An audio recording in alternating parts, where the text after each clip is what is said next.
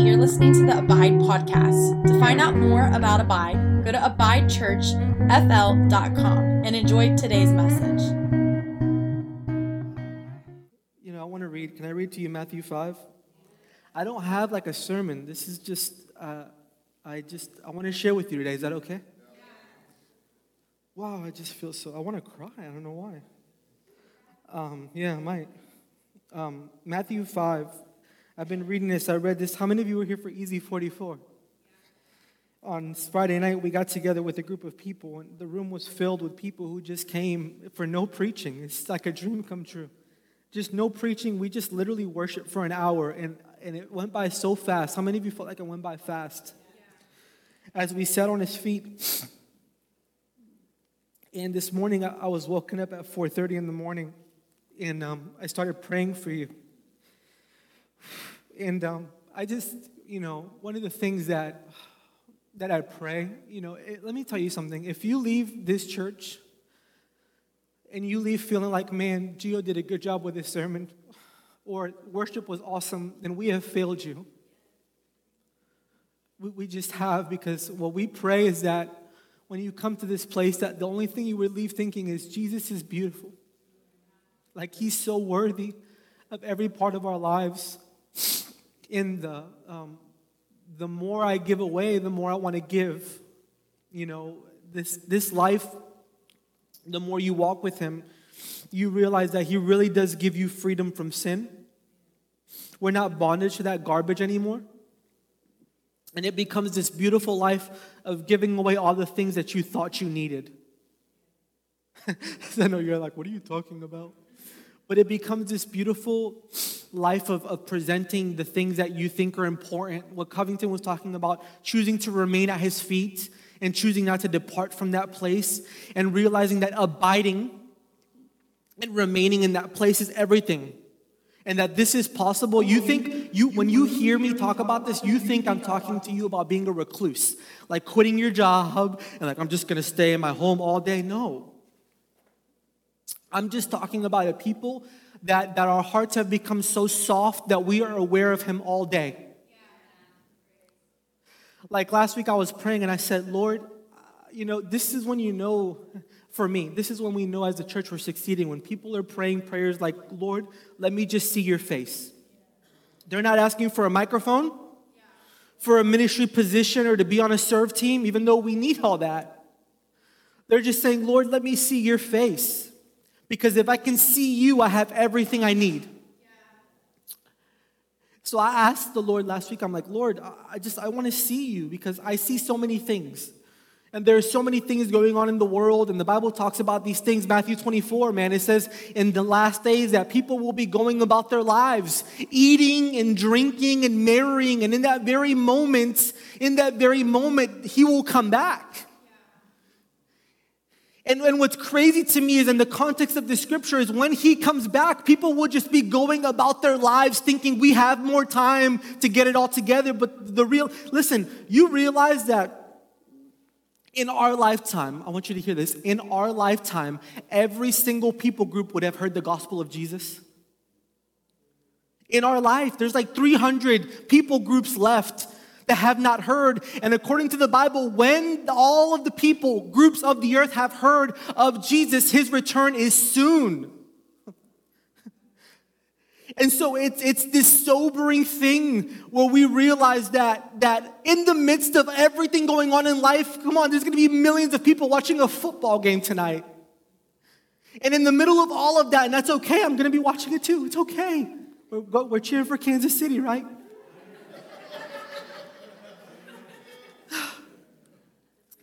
In the middle of all of that, the realization that the time is short. And I don't want to be caught distracted. And so last week, when Eric was speaking on the stage, he said, I had a message, but I just hear God saying that He has made this place a Bethany. And for those of you that are in our leadership, or those of you that have been here for any amount of time, you know that that just hits home because we have tried to create a place where the Lord Jesus would come. And not would we just say, God, minister to us and do for us, but we would say, Lord, we're just here to minister to you. We're just here, and like, and like, if all we get, Kara was talking yesterday at a campfire. Oh, I long for this. I, I long for Jesus to become the center of our conversation. And I've just, I sat around a, a, fire last night with all these people that I love. And she was like, I was asking the Lord to show me his face, and I saw him, but all I saw was his feet. She said, and his feet were dirty, so I just washed them for him. and she said, and it was enough. when Jesus takes center stage, you begin to realize that this doesn't matter and that doesn't matter. All that matters is am I, am I, am I ministering to him well? Are you on the same page? Yeah. And so last week, for those of you that, that, that were here, you heard him talk about making us a Bethany. How many of you know that has to become more than words for us? Yeah. Like that's a cute phrase, oh, we are a Bethany people. That's a cute phrase, but without Martha's, the Bethany doesn't matter. Without Mary's, the Bethany doesn't matter. And so, what he talked about last week was a distinction between two people. And he used Luke 10 and he talked about how Jesus came into this place. And as he came into this place, there was two distinct women. There was Mary of Bethany who was sitting at his feet. And the word says this, that she was receiving revelation that Jesus was giving to her. And, and the, the actual phrasing there says, not only did she receive the revelation, but she captured it in her heart. Those are two different things. Because there's a difference between hearing something and hearing something. And in the midst of all of that, there's another woman here. I want to read. I want to read this to you. Are you okay? Man, this is what happens when I get woken up at 4:30 in the morning. It says this, but Martha became exasperated. How many of you have ever felt exasperated by life? No, just me, not you. No, you're good. Just me. She became exasperated by finishing the numerous chores in preparation for her guests. So she interrupted Jesus and Lord, don't you think it's unfair that my sister left me to do all the work by myself? You should tell her to get up and help. And the Lord answered her, Martha, my beloved Martha. You know, when Jesus says your name twice, you're in trouble. Geo, Geo. Like, oh. Why are you so upset and troubled and pulled away by these many distractions? Then he asked her, he, he, he, he positions her for a question Are they really that important? This is in the midst of Jesus preparing for her, which in that moment would have been maybe so insulting. Because how many of you know we can come into church and we can create, man, I felt so convicted. We had, we had a, a meeting here with four of us trying to figure out how to get more people to our 9 a.m. service. Right? We sat here and we, we talked, and then John stopped the whole conversation. He says, None of this matters because all this conversation is in the flesh. like, man, it's been an hour and a half. You should have said that an hour ago. It got so bad, we're like, maybe we'll get like sausage, egg, and cheese McGriddles for the 9 a.m. service. Buddha will be happy, you know. And then the next Sunday we show up and the 9 a.m. service is packed and we did nothing different. And the Lord's like, just shut up. and I feel like this is sometimes what it looks like for us in the church when we become distracted. And Jesus is like, is this, is this really that important? Like we have this opportunity to come. This is for everyone. This is not for a pastor Geo. This is this is for everyone. This invitation to stop trying to do for the Lord and stop trying to make yourself holy and to just sit at his feet and make him center stage and allow him, you know, sometimes uh, we, we, we say things like, well, just hear his voice and just see his face. How many of you have ever struggled with that? Thank you. Because I know, you know, one time I was talking to, to my wife and she's like, what the crap does that even mean? She's like, all, all the time you talk about Jesus talking and speaking, and like, does God audibly go, Geo, in the King James, thou shalt not, you know? No, no. I think we, we mystify this Christianity and we make it way more difficult. Sometimes God will speak to me through a John Valentine. He will speak to me through Boo, through Stephen. Uh, the problem is we're too busy trying to mystify and have this amazing experience instead of leaning in. Instead of leaning in, this is why the Bible, Jesus says this. He's taking communion with his disciples, and in the midst of that, he pulls back, and this is his last teaching. And he prays this to the Father Father, make them one as we are one. And this is how the world will know that I am the Messiah. Could you imagine what? They're, they're not going to know that, that Jesus is Lord by Gio's sermon? No. They're not going to know that Jesus is Lord by how big the church is? No. The way that they're going to figure out that Jesus is Lord over everything is by the way that I love Jesse Berkey. And so he's standing there and he's serving them communion, his body and his blood. And he's saying, This is how we show love for one another. And if I was going to be honest in you too, I don't know that I would die for anyone in this room except my wife. Yet it doesn't make logical sense. But this is the kind of love and Christianity that God, this is the fruit and the byproduct of sitting at his feet. That when I get up, and I've seen him, I realize I have been called as a believer. Let me tell you something Jesus did not die on a cross for converts. Jesus died on a cross for disciples. And so, if we make all of this about us turning down the lights and playing a sweet guitar tune and saying, Repeat after me, then we have missed the opportunity when Jesus says, This is what I have called you to do. Go and make disciples of all nations, baptizing them in the name of the Father, the Son, and the Holy Spirit. Meaning, the call that we have been given, the mandate as people, you, say me. The, the, the call you have been given is to make disciples. It's to grab somebody by the hand and say, Let me show you what it looks like to love Jesus.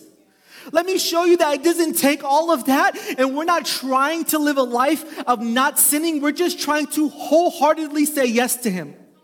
And when we wholeheartedly say yes to Him, it doesn't matter who's leading worship, it doesn't matter who's preaching. You know what? This is crazy. Think about this. In the New Testament, they didn't have this, it, did not exist. All they had was each other and this Holy Spirit. And we have all of these things around us. And so it's like, could you imagine? Sometimes we come into church and I'm talking about me and we're like, I'm just, I'm just like, the band's just not good enough.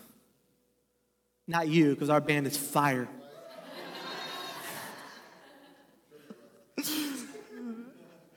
I had a guy, I can't say that, I can't say that. Um, but could you imagine, think, think about how far we have fallen away could you imagine the angels in heaven? The angels like, hey, bro, how you feeling today? I'm not feeling that holy song today, bro. Let's do it tomorrow. Like, like in, the, in the Old Testament, where they were like, hey, man, who's performing sacrifices? Sue's doing, I love when Sue performs sacrifices. Let's go.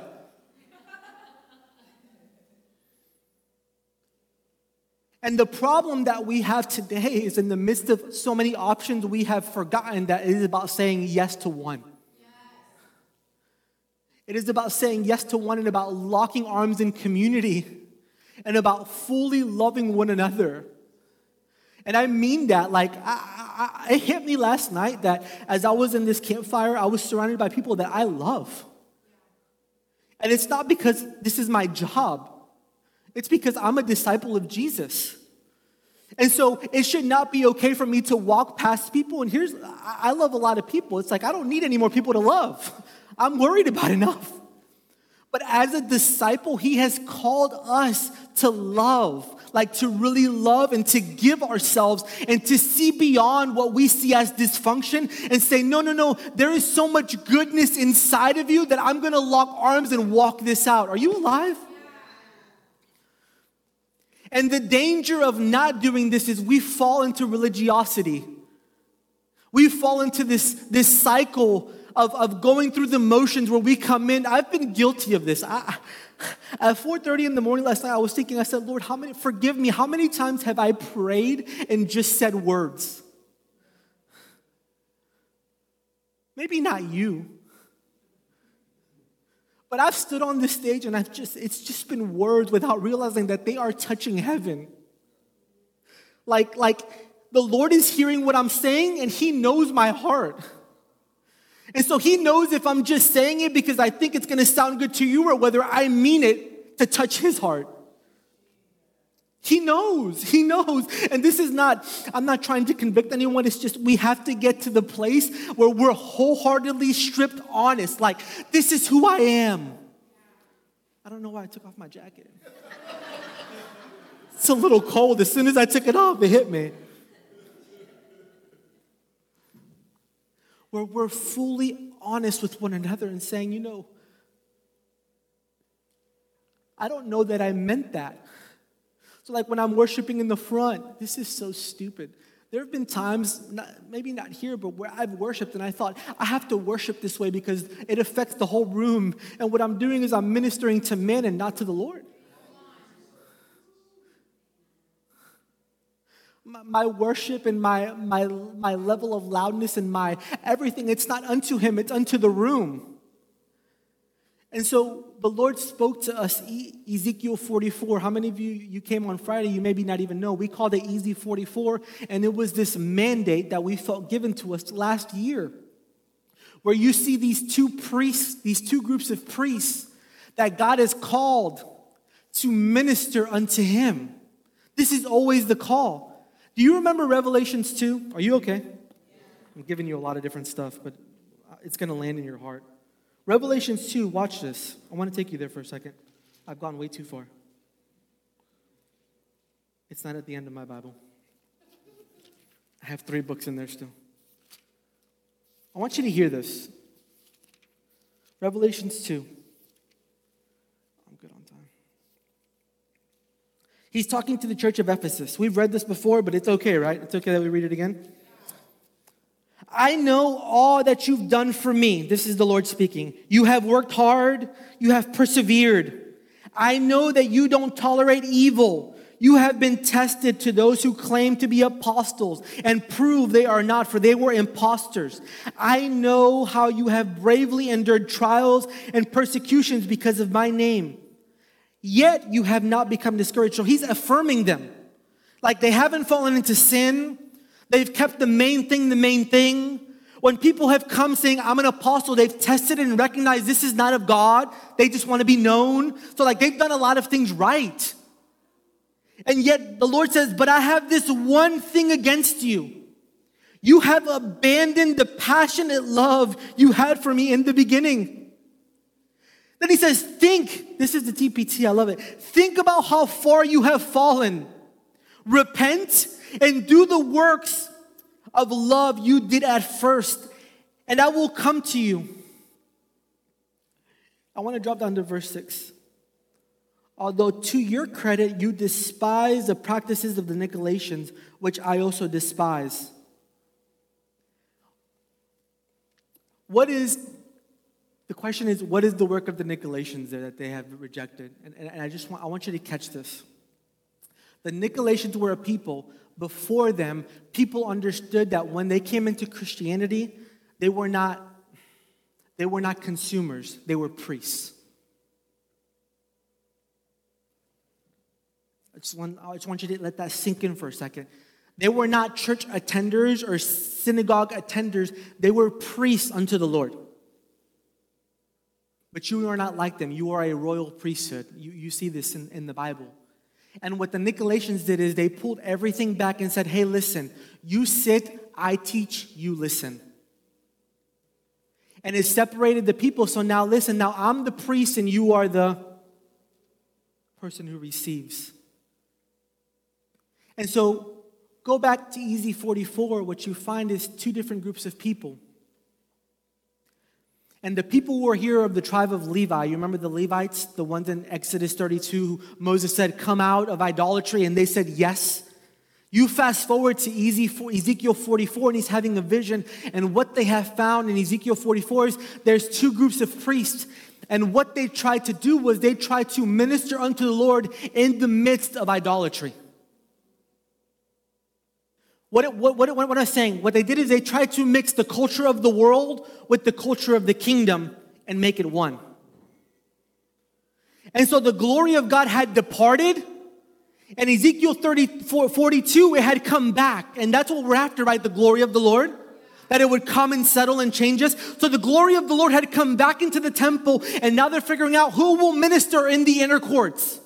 Like, who will come into his presence and be closest to him? And God makes a distinction and he says, the tribe of the Levites, they no longer can come into my inner courts because they had given themselves to minister unto people. Meaning this, they had been more consumed with what the people wanted than what God wanted. And any time in the church we begin to mix culture, I got an email yesterday from a past, it was from this thing. I said, "What can the church learn from Las Vegas?" I'm like, "Burp, delete." There's nothing I can learn from them. I'm, I'm just like, "What can you teach?" This is what teaches me about the kingdom.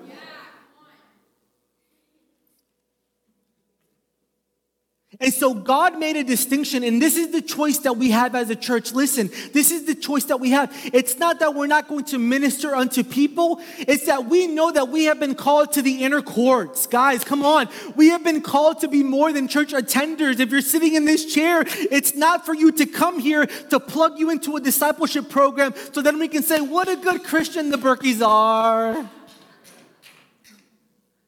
It's so that we can raise people up to realize I am a powerful person because the Holy Spirit is inside of me. And when the Holy Spirit comes inside of a person, they become a vessel. And that vessel now, according to the Bible, you have been called and equipped to go into darkness and to display His glorious light. You, it's not trying, you can't help it because His light is inside of you. It's inside of you, so all you have to do is keep your eyes fixed on Him and allow Him to speak to you that you would come uh, before his word. Listen, if you're not coming before his word, you, you carry no power. I only got, mm. You don't. And we have this movement in this sect of the church that they want to prophesy, but they don't want to eat bread. So, as a people, like this is so simple that we would set time apart and that we would come before Him and say, God, I open this Bible, but I, I want you to breathe on it. Like, I want the red letters, like everything that Jesus said, I want it to sink into my heart. And I want, like, blessed are the poor in spirit. Matthew 5, blessed are the poor in spirit, for they will inherit the kingdom. What does it mean to be poor in spirit? You can be translated like this delighted or happy are those who have surrendered wholeheartedly unto God. That's what it can be translated to. That every part of their life has been surrendered, and the promise is happiness will come to you. Blessed are the poor in heart, the, the, blessed are the pure in heart. That God would, that you would come before Him and say, God, anything in my heart, you can have it. And so in Ezekiel 44, the Levites they were casted to deal with the people, but there was another group of people that they, they, they remained faithful in the midst of idolatry. And I know that we, we think of idols today like golden calves, right? Like, oh, all of these. But I would say to you that anything that would take time away, your eyes off of Him has become an idol. It's like it may not look like golden calves, but it can look like a Samsung TV.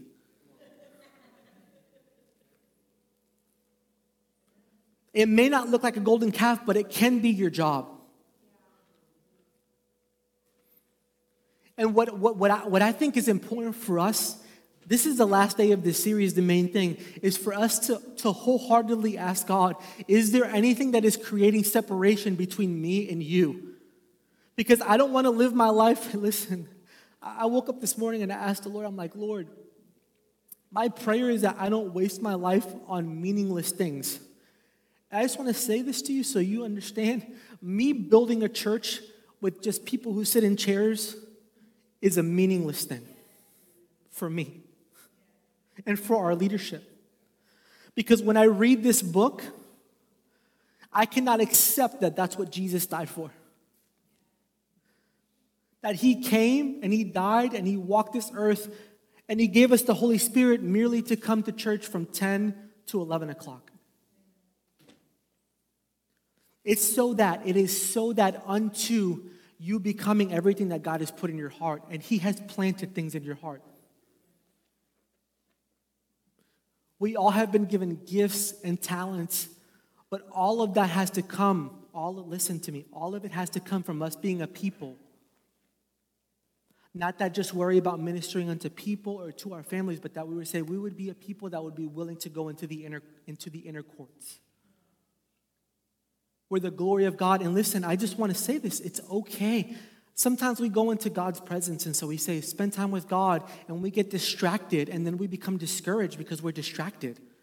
I just want to say this to you I get distracted every time I go into His presence. I was spending time with the Lord like on Thursday, and I was thinking about Jimmy John's. and I'm like, what, what is wrong with me? The Chipotle Philly cheesesteak.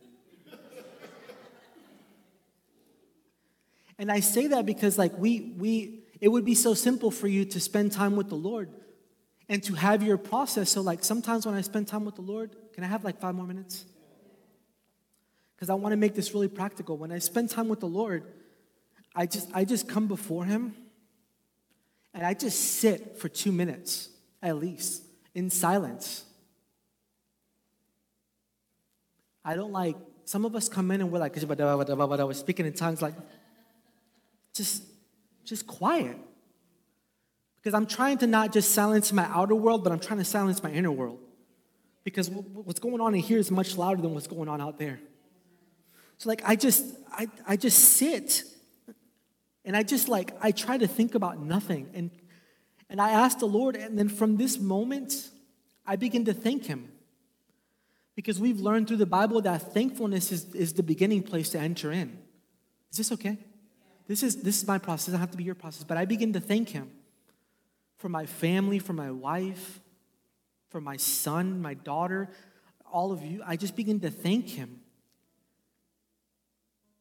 And from this moment, I just I asked the Lord, like David, God, search my heart. Like, don't you want to be a people that when when Jesus comes back, you're standing before him, you knew you did everything you could to make sure your heart was clean before him?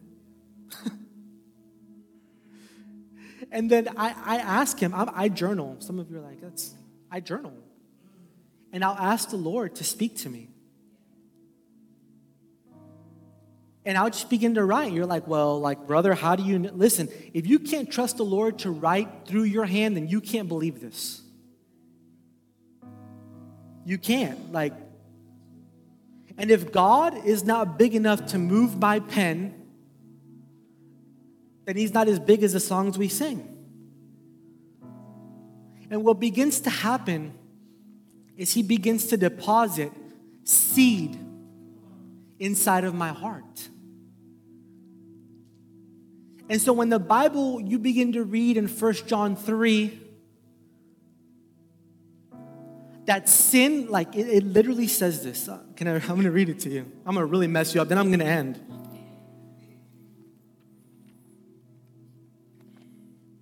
Is this okay, my love? It's all I need. 1 John 3. Listen to this, this is crazy.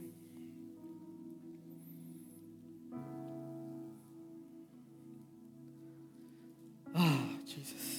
1 John 3 4. The character of God's children. Anyone who indulges in sin lives in moral anarchy, meaning they're at war within themselves. For the definition of sin is breaking God's law, and you know without a doubt that Jesus was revealed. Listen, he was revealed to eradicate sins, and there is no sin in him. Anyone who comes to live in union with him what does it say? Will not sin. Some of us read this like, oh my gosh, that's condemning. No, it's a promise. That if you remain in connection with Him, there will be no sin inside of you. It will have no grip on you. This is good news. But those who continue sinning have not seen Him. but those who continue sinning have seen him with discernment or known him by intimate experience. So, like when the Bible says, taste and see that the Lord is good, it is an invitation for us to experience him. And that experience, it disconnects us from sin and it connects us to the Father. Literally, seeing him and experiencing him, it connects us to him. Then it says, Delightfully loved children, do not let anyone divert you from this truth.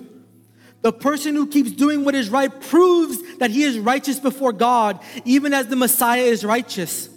But the one who indulges in a sinful life, this is crazy. The one who indulges in a sinful life is of the devil.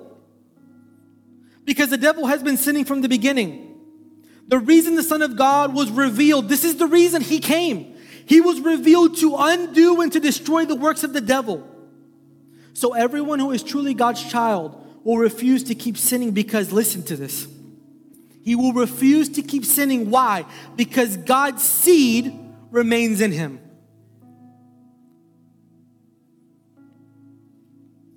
Meaning when I when I sit down before the Lord, 10, 15, whatever it is, he speaks to me, and that word he gives to me becomes seed that is implanted in my heart. And when sin comes my way, I cannot partake of that. Not because I'm worried about going to hell, but because I don't want to violate what has been implanted in my heart.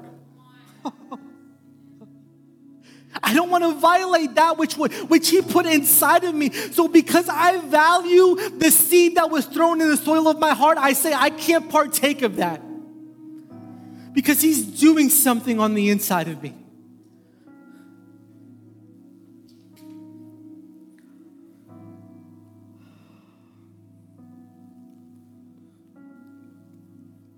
My prayer, my prayer for you. You know, me and my wife, we've been to, we, we went to ministry school together. And uh, we started dating in 09. It's been happily ever after. But we used to be in school together, and we would be together all day. We would come into prayer at eight, and we would end at nine, and we would, the day would end at five. And so, how many of you know when you first fall in love, you like you do crazy stuff, right? Like you just. And we would end school, and we would be around each other all day. We were in the same class. We were first year, second years. But we would leave school, and she would be like, "Can you come see me? I miss you." And I'm like, "You miss me?" Been around you all day. But what, what, what I've learned is proximity does not always equal intimacy. It just doesn't. And I just, you could be in the presence of lovers of God and Jesus and abide, but it does not equal intimacy. In order for me to connect and to know destiny, which is the goal of intimacy, right? We've turned intimacy into something that has to do with sex. That's not intimacy. Intimacy has to do with information and trust. In order for me to know her, I had to spend time with her in my little truck. And I had to learn the things that she loved and the things that she hated. And it was through that exchange of information. When I first met her, I was like, there's three things I never say commitment and love. And it, two weeks later, I'm like, I love you. I love you so much. No. But connection, connection is more than proximity. And the great, the great mistake that we make sometimes is we come into church and we have these experiences where you come into a room like today, was so heavy and sweet, and we think, ah, oh, it's enough, but it's not. And it's not, it, again, if you leave feeling a weight like, man, you said I'm not good enough, it's not that. It's like, hey, man, let's go find out how much more of God we can have. Because the Bible says that He's unsearchable and inexhaustible. Meaning we could spend the rest of eternity saying, Jesus, I want to see you, and we'll never see the end of Him. Because He's that amazing. So, will you stand? That was a lot of information.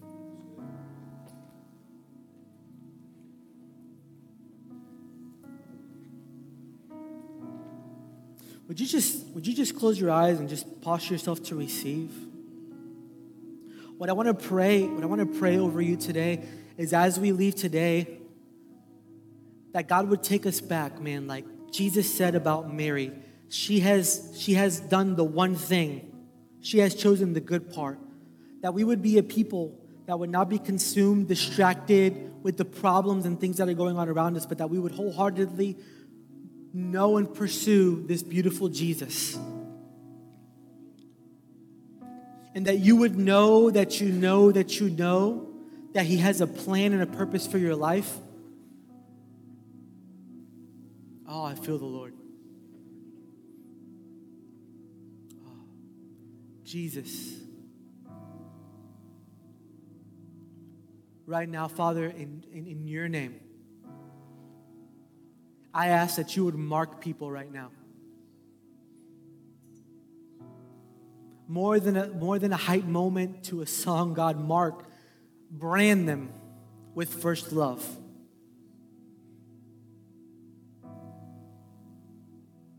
Father, every single person in this room that may be dealing with, with sin or shame or condemnation, God, I ask that you would just destroy it right now. Depression, anxiety, pressure,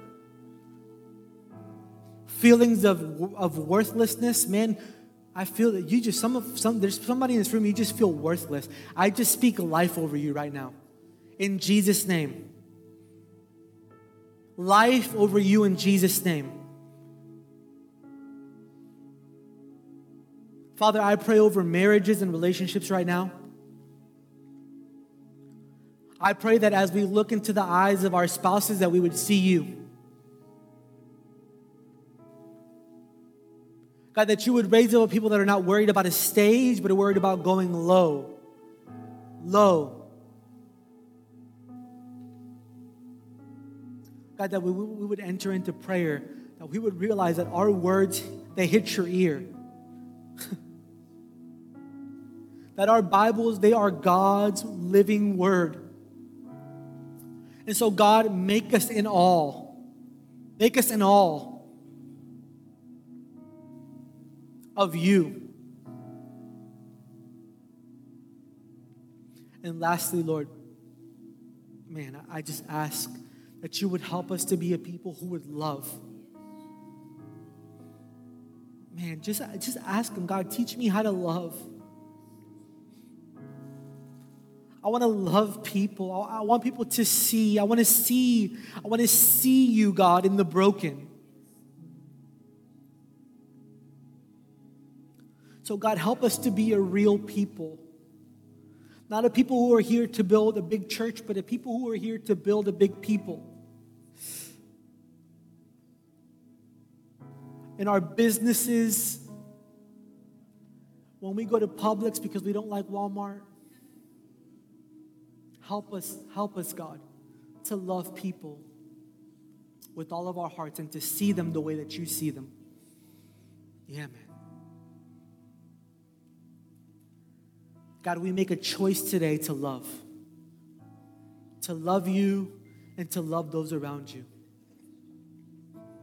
In the mighty name of Jesus, amen. Amen.